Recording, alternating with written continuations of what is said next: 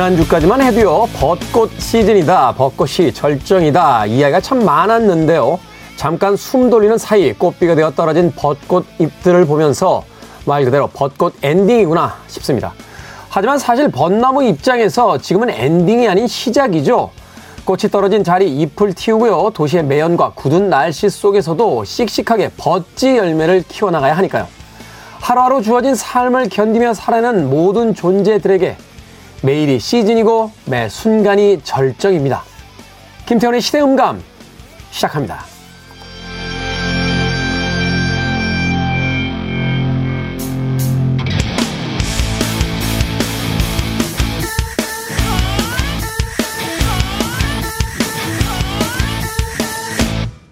그래도 주말은 온다. 시대를 읽는 음악 감성의 시대음감 김태훈입니다. 사람의 관점으로 본다라면 화려한 꽃들이 떨어지면 바로 어떤 시기가 지났다, 절정이 지났다라고 이야기할 수 있겠죠. 하지만 나무의 입장에서는 그 꽃들이 떨어지는 그때부터 열매를 맺기 위한 정말 최절정의 활동들을 시작한다라고 합니다. 어, 꽃이 아름답기로 유명한 벚꽃이지만 또한 우리에게 알려지지 않은 것 중에 하나가 자생력이 아주 뛰어나다는 것인데요. 이 벚나무 재질이 이 8만 대장형 판의 반 이상을 차지하고 있다고 해요. 껍질도 매우 질겨서 조선시대에는 주력무기인 각궁을 만드는데 또 쓰기도 했고 결이 아름답고 매우 단단해서 가구나 식기를 만들 때 쓰기도 한다고 합니다. 우리는 고작 봄날에 찬란하게 아주 짧은 시간 피는 꽃들에 집중을 하고 있습니다만 이 벚나무는 그 꽃을 다 떨군 뒤에 본격적으로 자신의 껍질을 더 단단하게 만들고 자신의 재질을 더 알차게 만드는 그런 시기를 보내고 있다라는 거죠. 뭐 꽃들도 그렇습니다. 아, 봄에는 벚꽃이 피지만 여름이 되면 장미가 또 피고요. 가을, 겨울에도 꽃들은 어김없이 피어납니다.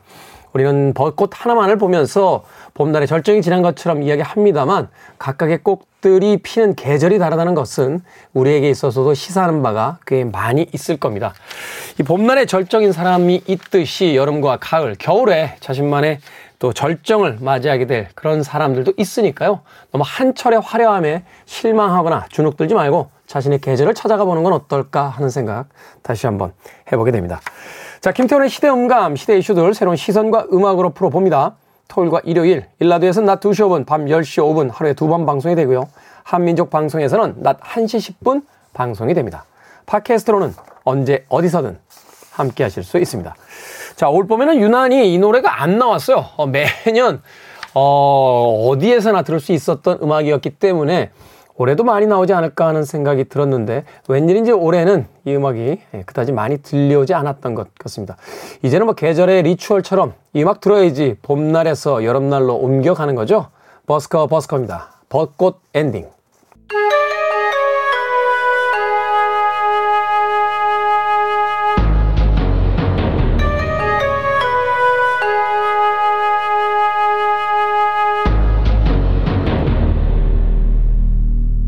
변호사 D의 헌신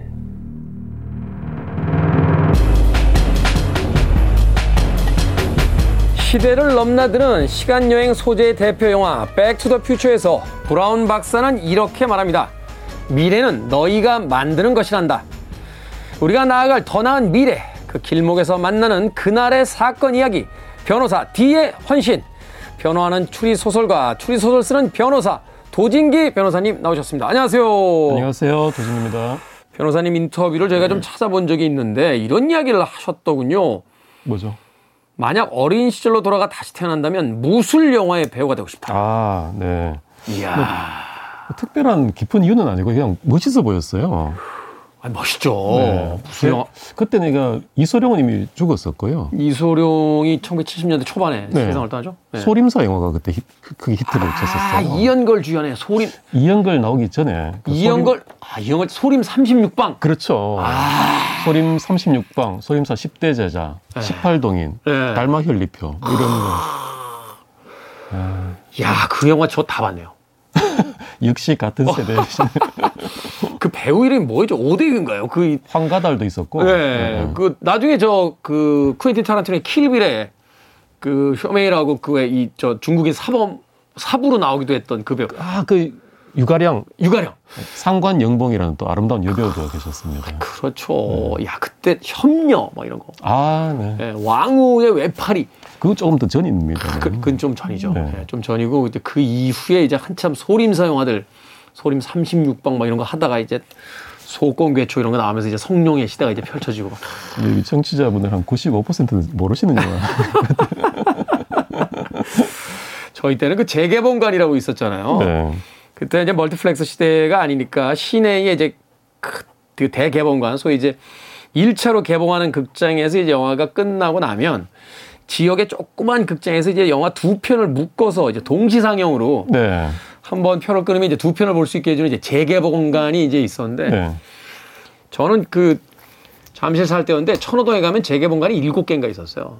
아. 네, 그래서 저는 하루에 한 두 편씩 봤으니까 일주일에 한 열네 편. 예, 네. 그때 중학교 때부터. 그래가지고 그때 소림사 영화, 뭐 무술 영화, 그리고 항상 동시 상영은 에로 영화랑 해줬어요. 그게 혹시 목적이 아니, 아닙니다. 그건 어쩔 수 없이 이제 돈이 아까우니까 들어간 김에 본 거지. 알겠습니다. 아무튼 그때 생각이 갑자기 나는군요. 자, 변호사 디어 헌신 오늘 만나볼 사건 어떤 사건입니까? 아, 오늘 사건 소재도요. 어떤 영화 배우분 소식 때문에 제가 떠올린 사건인데요. 네. 얼마 전에 그 우리의 영원한 형님 아랑드롱께서 아랑드롱 네, 스위스에서 안락사를 하시겠다는 또 뉴스가 나왔었어요. 사실은 최근에 뭐 여러 가지 어떤 징후들이 좀 있었다고 그래요. 어, 그러다 보니까 이제 자기 아들에게 어느 정도 시점이 되면 안락사를 선택하고 싶다라는 이야기를 한 것이 이제 보도가 됐는데 그 보도가 참 많은 사람들을 사실은 되게 우울하게 좀 만들었던 게 네. 저희 이제 어머님 세대들에게 아랑드롱은 상징적인 배우인데 아 그렇죠. 그 배우의 어떤 그 죽음에 대한 선택의 소식이 들려주면서 이 많은 영화 팬들이 좀 아쉬워했던 뭐 그런 기억이 좀 납니다. 그렇습니다. 아랑드롱도 지금 많은 분들이 좀 모르실 수도 있는데 사실 저희 세대만 해도 아랑드롱은 그 미남으로 그 전 세계를 통일하는 분 아닙니까? 그게 국제적으로 그 공인된 건지 모르겠습니다만 저희 어릴 때는 어른들이 세, 세계에서 제일 잘생긴 배우라고 네. 했어요 아랑드롱은. 네. 네. 아, 근데 이제 저 그분의 이제 소식을 듣고 이제 개인적으로는 좀 비감하더라고요. 제가 음. 어렸을 때 알던 그런 유명인 분들, 스타들이 이렇게 돌아가신 얘기를 들으면. 사실 작년에 장폴 벨몽도 세상을 떠났죠. 아랑드롱과 네. 함께 이제 동시대 최고 프랑스 배우라고 했던 네. 그런 인물들 또 세상을 떠났고 또 많은 뭐 뮤지션들이 또 세상을 떠나면서 참 그런 뉴스 들을 때마다 좀 씁쓸합니다. 네. 어. 뭐 나도 뭐 이런 생각도 좀 들고요. 그러니까 어떤 시대가 저물어 간다 하는 어떤 느낌을 그런 데서 받게 되니까. 그렇습니다. 또 그 시대를 살았던 어떤 세대들은 아, 우리들의 세대가 이제 저물어 가는구나. 이제 이런 느낌을 받게 되는 거죠. 네. 어. 이분이 이제 얼마나 고통이 심했으면 스스로 목숨을 끊는 안락사를 택하려 했을까. 음. 이런 생각이 들면서 그 미국의 유명한 그 죽음의 의사로 불렸던 잭 캐버키언 재판 말씀드리려고 죽음의 의사인 잭 캐버키언. 네. 어. 이 사람이 안락사를 도운 의사요. 130명의 안락사를 시킨 의사입니다. 130명의 안락사요? 네. 와, 엄청나군요. 네.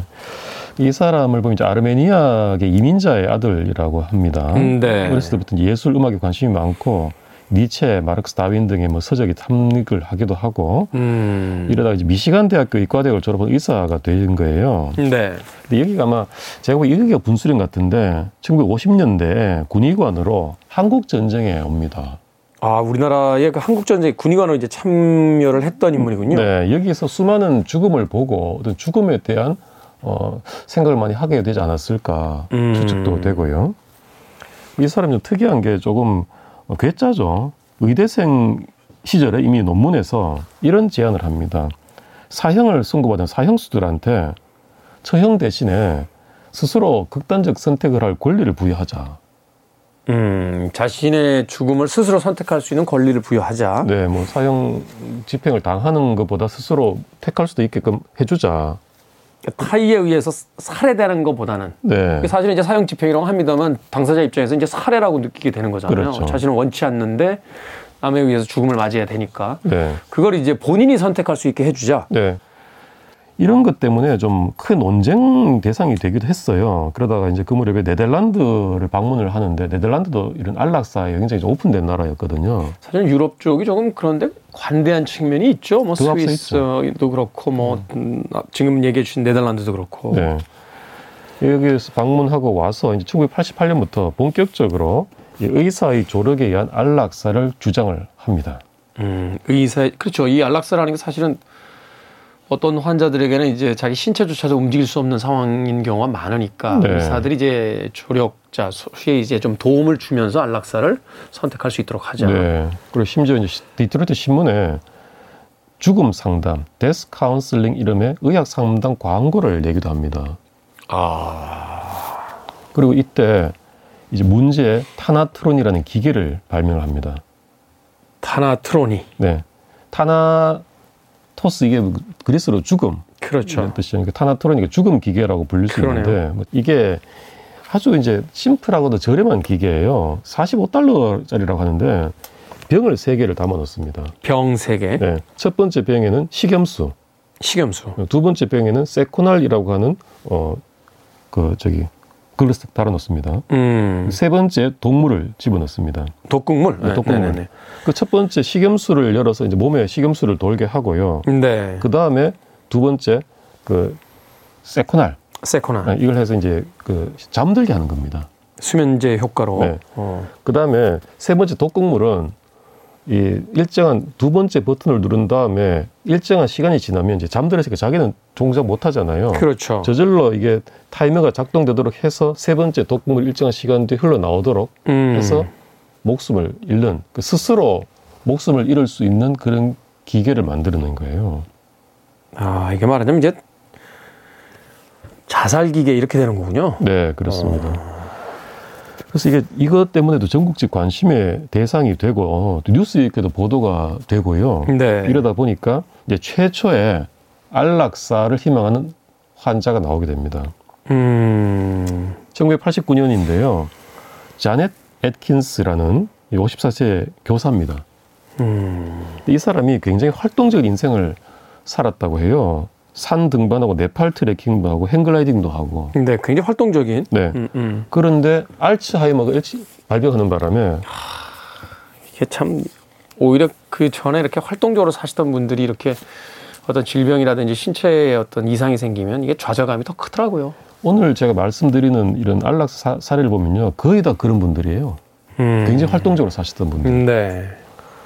근데 몇 년 정도 더 살 수 있다고 진단을 받았습니다만 이 에킨스는 자넷 에킨스는 원하지 않는다. 라고 해서 케버키언 박사한테 연락을 합니다. 네. 그 미시간에서 만나는데요. 케버키언은 이제 대가를 받지 않는다. 돈을 받고 나 영업하는 거 아니야. 음, 라고 확인을 음. 하고 녹음도 하고 그 다음에 이 타나트론 자살기계 작동법을 알려주는 겁니다. 음, 네. 그다음에 이제 장소를 찾는데요. 이 잭 자니시 아 저기 케버키언 박사가 아파트에 살았는데 네. 이걸 쓴다는 걸 알려지면 집주인이 내보내라 그럴까봐. 그렇겠죠. 아무래도 뭐 자신의 집에서 그런 것들이 있을 때 그 누가 좋아하겠습니까? 예, 거기서 사람 죽인다고 생각하면은 아휴. 나가라 그러겠죠. 네네. 그래서 이 당시 1968년형 폭스바겐 벤을 네. 사용하기로 해서 여기에서 이 자넷을 눕히고 이 타나트론 기계를 이용해서 어, 실시를 하는 겁니다. 그 벤이 그. 참 이게 60년대, 70년대 그 히피들의 상징 같은 벤인데요. 그게 네. 그 폭스바겐 그 이렇게 약간 미니버스처럼 돼 있는 그, 그 벤인데 네. 그걸 이제 작업실로 사용을 한 거군요. 네. 이 여성의 마지막 말은 서둘러 줘 이런 말이었고요. 박사는 안전한 여행이야 라고 대답을 했다고 해요. 아, 안전한 여행이요. 네. 음. 그리고 바로 이 사건 직후에 이 케고키언 박사는 제넷 에킨스를 살해했던 혐의로 기소됩니다. 검찰에 기소가 된다. 네. 그런데 바로 이 기소가 취하됩니다. 취하돼요? 네. 왜냐하면 미시간 주에서 일어난 일인데요. 네. 미시간 주 법에 이제 이런 일을 누가 할 거라고는 상상조차 못했던 거예요. 그래서 그렇겠죠? 네. 이런 조력 자살을 금지하는 법 자체가 없었던 거예요. 그러니까 법률 이 없기 때문에 이걸 유죄로 판명할 근거가 없다. 네.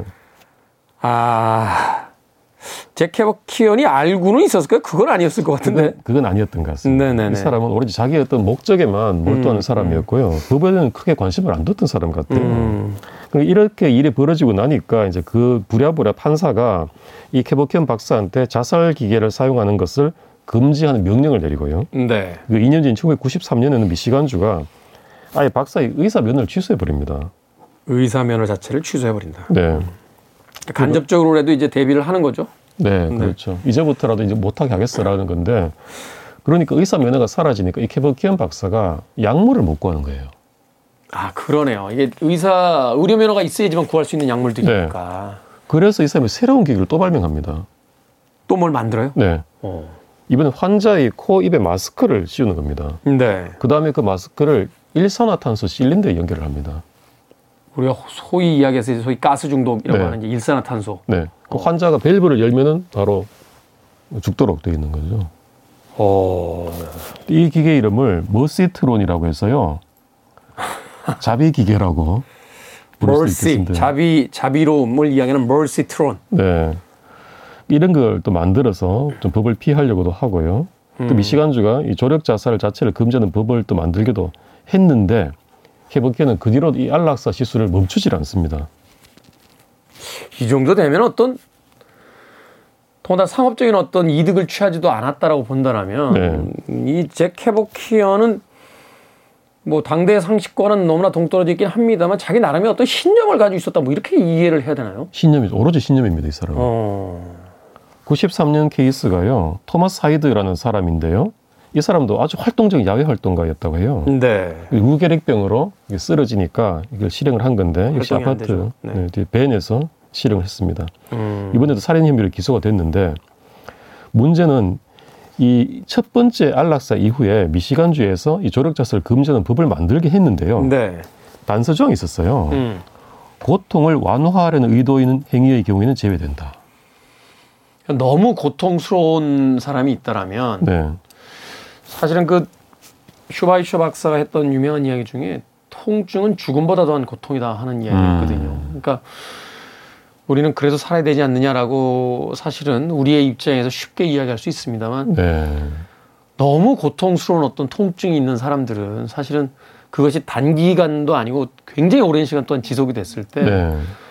사실은 굉장히 견디기 힘들다라는 이야기를 하시기도 하던데. 그럴 겁니다. 음. 그리고 이때 기소가 됐을 때 제프리 피거라는 아주 아주 뛰어난 변호사를 만나게 됩니다. 네. 이 사람은 이제 콤비가 돼서 이런 활동을 하는데요.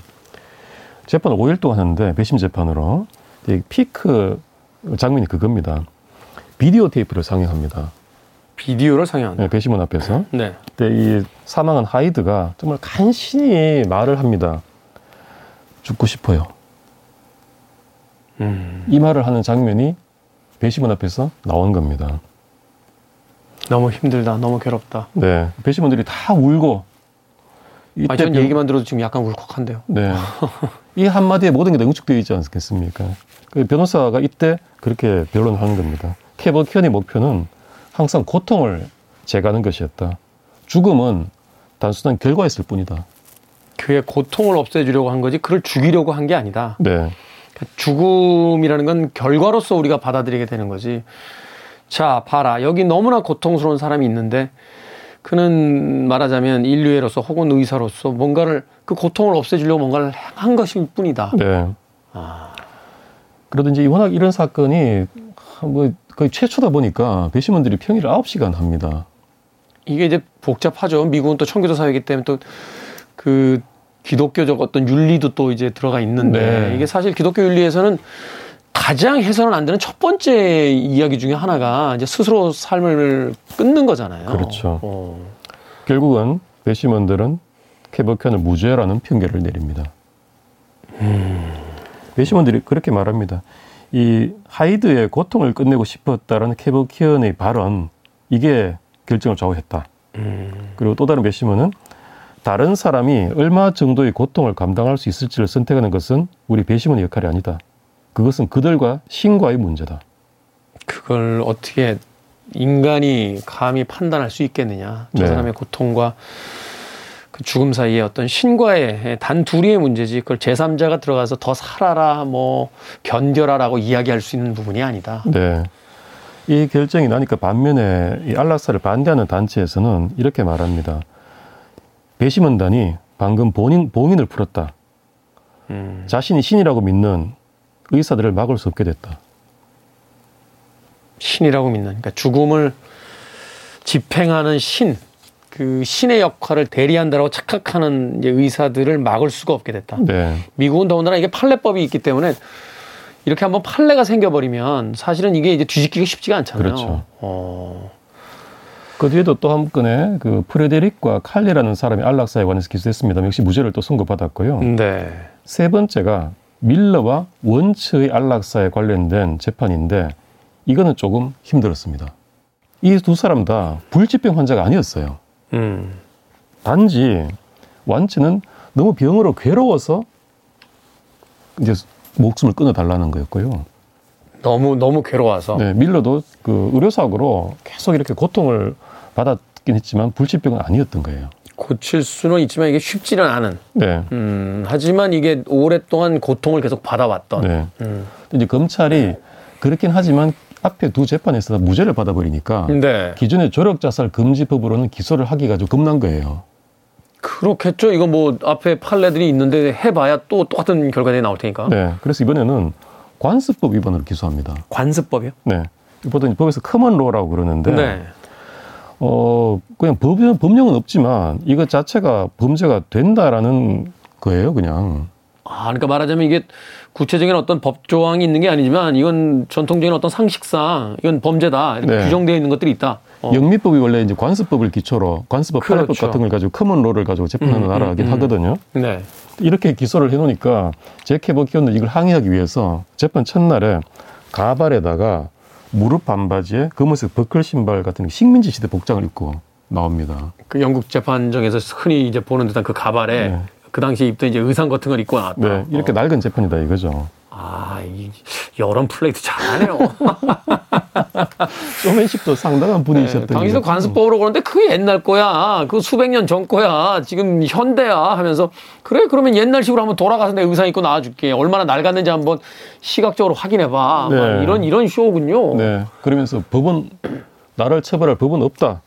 나는 법원이 만들지 않고 법원이 만든 법이 아니라 네. 입법부가 통과한 법률만을 인정하겠다. 음. 이렇게 선언을 합니다. 어. 근데 이 재판이 좀 어려웠던 게 이제 배심원 평길에 나오는데 네. 한 명씩 이렇게 오픈하지 않습니까? 그렇죠. 첫 번째, 두 번째, 세 번째, 네 명까지 유죄표가 나옵니다. 유죄다. 네. 어. 그래서 이거 야근이 끝났다. 어, 어, 어. 라고 했는데 그 뒤에 계속 이제 무죄가. 무죄표가 떨어져 나오는 이 거예요. 배심원 12명인가요? 10명인가요? 미국이 아마? 이때 아홉 명 정도였을 아, 겁니다. 그때 이게 또 주마다 다르거나 시대마다 좀 다르군요. 네. 네. 그래서 이 배심원들은 결국 이 불치병이 아니었다라는 점은 중시를 안 했다는 겁니다. 불치병이 아니었다는 것을 중시하지 않았다. 네. 그래서 이 또 승리를 하고 나서 케버 케어는 기자들한테 또 당당하게 이렇게 말합니다. 계몽된 인간이라면 이것은 범죄로 볼 수 없다.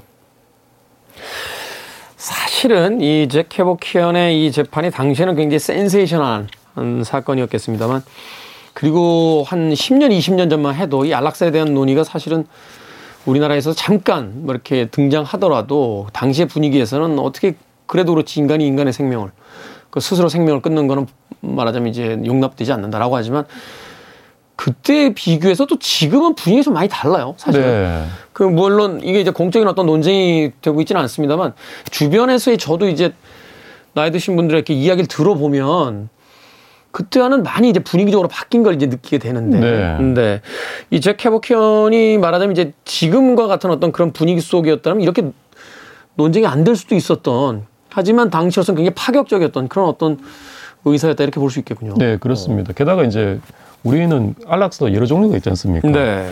그 산소호흡기로 연명하는 부분을 그 산소호흡기를 떼는 방식이 있는 반면에 음. 적극적으로 동물을 투입해서 살해하는 방식이 있는데 네. 이 제케본의 방식은 적극적으로 동물을 주입해서 생명을 단축시키는 방식이잖아요. 후자인 거죠. 네. 기계 도움 없이 살 수 있는 그 사람의 그 기계의 어떤 연명 치료를 중단하는 방식이 아니라 네. 어찌 됐건 생명이 계속 유지가 될 수 있는 사람을 인위적 방법을 통해서 생명을 끊는 행위가 되니까. 네. 이게 또 참 음악 한곡 듣고 와서 죽음의 의사 잭 케보키언 재판에 대한 이야기 조금 더 나눠보도록 하겠습니다. 독일의 락밴드 오랜만에 들어봅니다. UFO의 곡 중에서 Doctor Doctor 듣습니다. MSG라는 약어로 불리기도 했었죠. 마이클 쉔커 그룹을 이끌었던 전설적인 기타리스트 마이클 쉔커가 있었던 팀이었습니다. UFO의 Doctor Doctor 듣고 왔습니다. 김태훈의 시대음감 변호사 D 도진기 변호사님과 함께 우리 시대의 사건 이야기 변호사 D의 헌신 오늘은 죽음의 의사 잭 캐버키언의 이야기 나눠보겠습니다. 자 어찌됐건 음, 계속되는 그의 그 안락사 뭐 살인 사, 누구는 살인이라고 볼 거고요. 네. 누구는 안락사라고 보겠습니다만 그 행보에 의해서 재판들이 계속 그 진행이 되고 또 그 재판 속에서 당시 분위기로서 참 그 이례적으로 계속 무죄 판결을 받으면서 어 그 아직까지 이제 이야기가 진행되는 지금까지는 이제 자유인데 이후에 이제 어떻게 되는지가 궁금합니다. 네. 뭔가 좀 변화가 생깁니까? 그렇습니다. 음. 98년 에, 최후를 맞이한다고 할까요? 98년. 네. 네. 98년도에 미시간주가 의사의 조력 자살을 처벌하는 법을 만듭니다. 음. 이것과 별도로 이제 잭케버 키어는 이렇게 무죄 판결을 받아오면서 90년부터 8년간 130명을 안락사를 시켜왔고요, 계속. 8년간 130여 명이요? 네. 참. 그, 그 마지막을 이제, 어, 걸리는 것이 바로 98년도에 그 토마스 유크에 대한 안락사 사건입니다. 토마스 유크에 대한 안락사? 네. 이 사람도 자동차 드라이버였어요. 경주용 자동차. 경주용 자동차 드라이버. 네, 얼마나 어. 활동적으로 액티브하게 살았던 사람입니까? 전속력으로 살던 사람들인 거죠. 네. 모험을 하면서. 어. 아, 좀 이렇게 한번 살아보았어야 되는데. 아직 안 되셨습니다. 아, 그런가요? 안 돼. 이 사람이 이렇게 하다가 루게렉병을 진단받은 거예요. 참 이게 루게렉병이 근육이 위축되면서 아무것도 못하는 병 아닙니까? 그렇죠. 이게 참 참 고통스러운. 그러니까 자기 몸이 거대한 하나의 그 감옥이 돼서 갇히게 되는 네. 그런 병이라고 하더군요. 이 사람도 이제 끄딱 그런 상태였는데 위장에 음식 튜브를 연결을 해서 나머지는 다 마비가 됐고 오른손의 엄지 손가락과 집게 손가락 두 개만 움직였다고 합니다. 음. 아 말도 못하고 뭐 약물조차도 못 삼킬 정도로 이제 몸이 완전히 끝나버린 거예요. 음, 네. 폐활량이 정상 25%로 떨어졌다고 하고요. 그래서 너무 몸이 아프니까 형한테 저 케버키언 박사 좀 연결해 줘. 만나게 해달라. 네. 그래서 케버키언 박사가 직접 방문을 합니다. 이 사람 못 움직이니까. 네. 그 첫 번째 방문해서 이 동의서의 서명까지 받습니다. 음.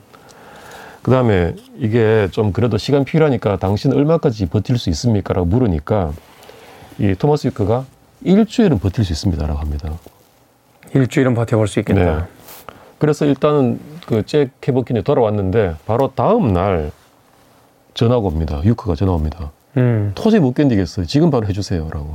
하루도 못 견디겠다. 네. 그래서 케버켄이 장비를 가지고 유크의 집으로 갑니다. 네. 이때는 타나트론 활용을 못했어요. 뭐 약물도 못 약물을 못 구하니까. 네. 바로 정맥 주사를 자기가 직접 주사를 합니다. 어.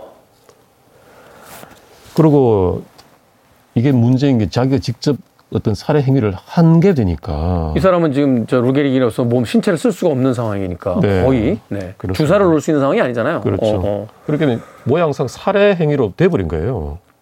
그 이건 좀 다른 문제죠. 네, 그렇죠. 타나트론 사용은 네, 다른 네, 거죠. 네. 이거는 본인 스스로가 아니라 이제 잭 케보키언이 주사 약물을 넣은 게 되는 거니까. 네, 이 약물을 넣고 심전도가 직선으로 갈 때까지 5분도 안 걸렸다고 합니다. 음.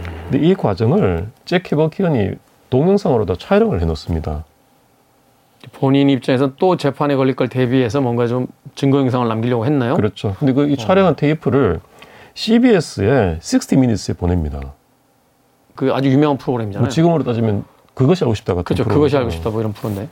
그리고 이 프로그램에서 이 테이프를 보니까 정말 놀랍잖아요. 방영을 그대로 합니다. 어, 그걸 그냥 방영, 방영을 해요? 네. 근데 아무래도 네. 프로그램이다 보니까 긍정적으로 방영한 게 아니라 잭 해버견을 거의 광신자처럼 묘사해서 방영을 합니다. 방송이라는 게 사실은 좀 선정성을 갖죠. 네. 네. 그래서 이 테이프가 역설적으로 캐버키언 이후 재판에서 최강의 유죄 입증 증거가 됩니다.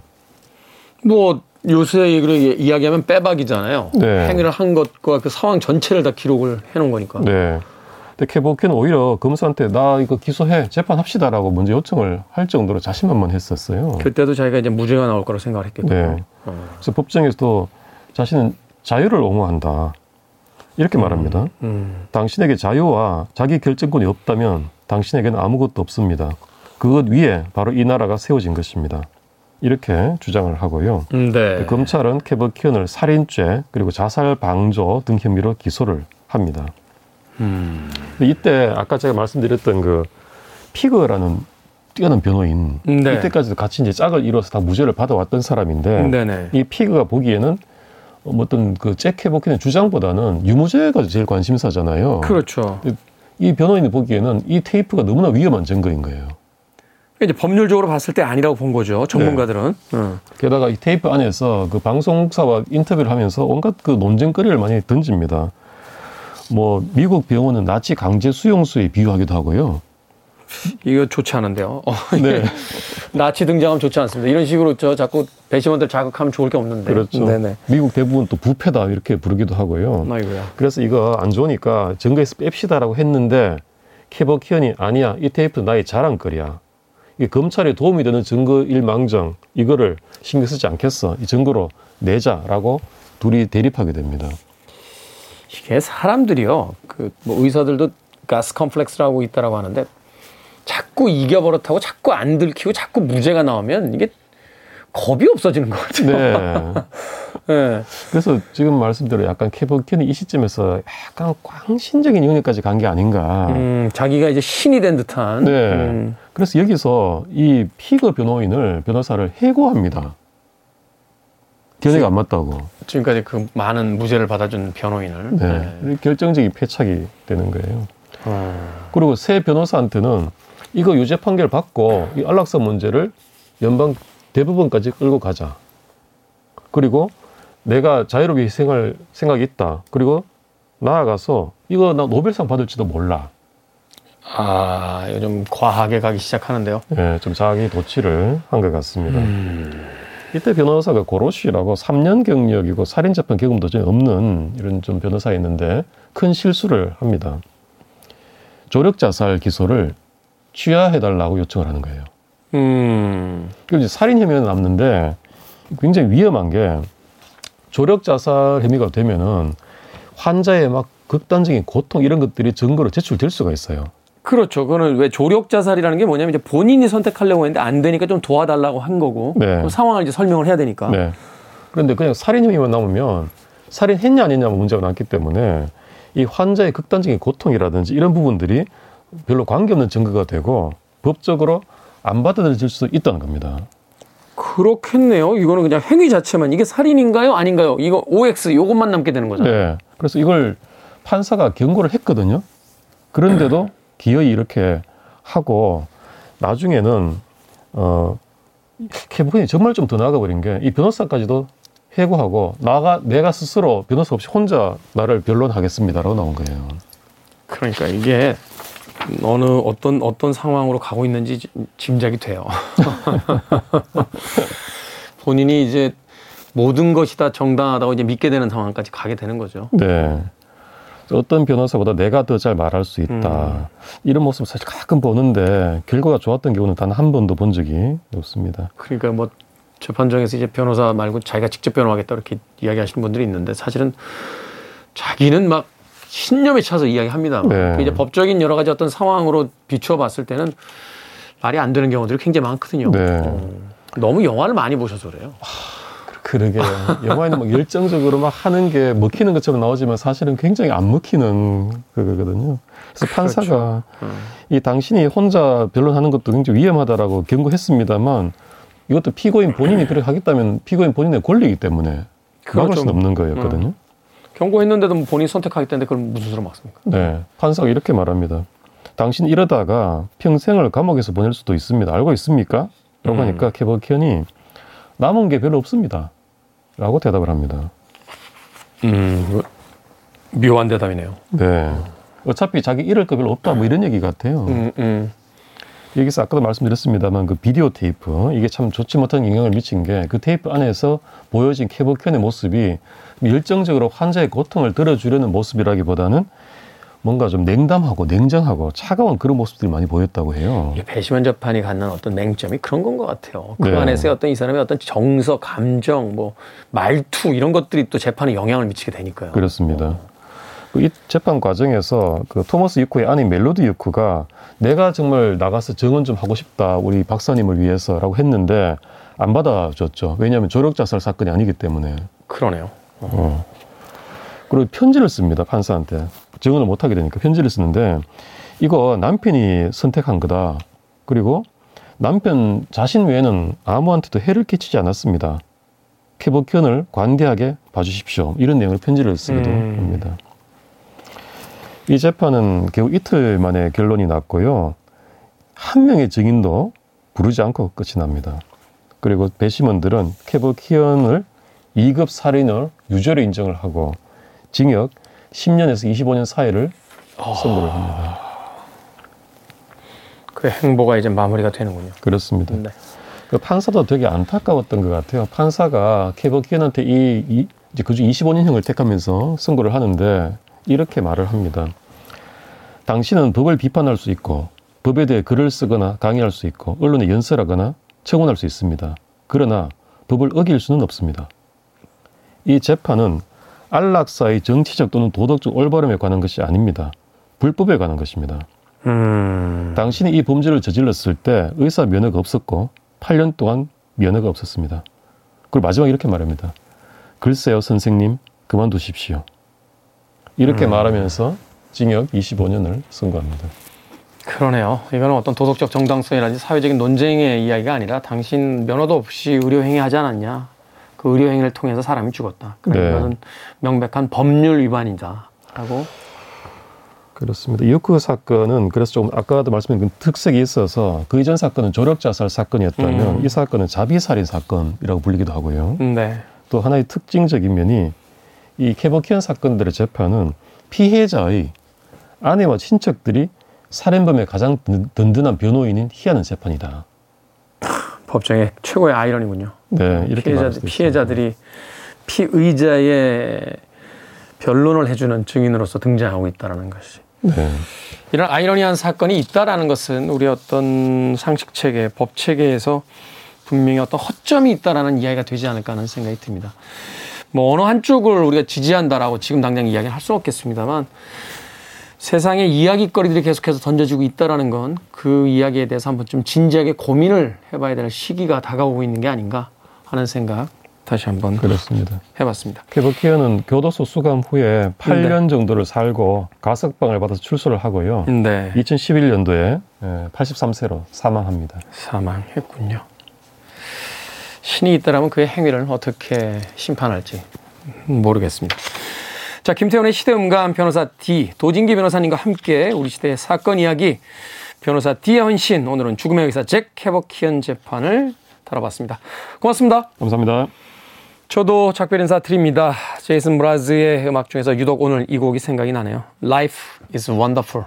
들으면서 저도 작별 인사 드리겠습니다. 지금까지 시대음감의 김태훈이었습니다. 고맙습니다.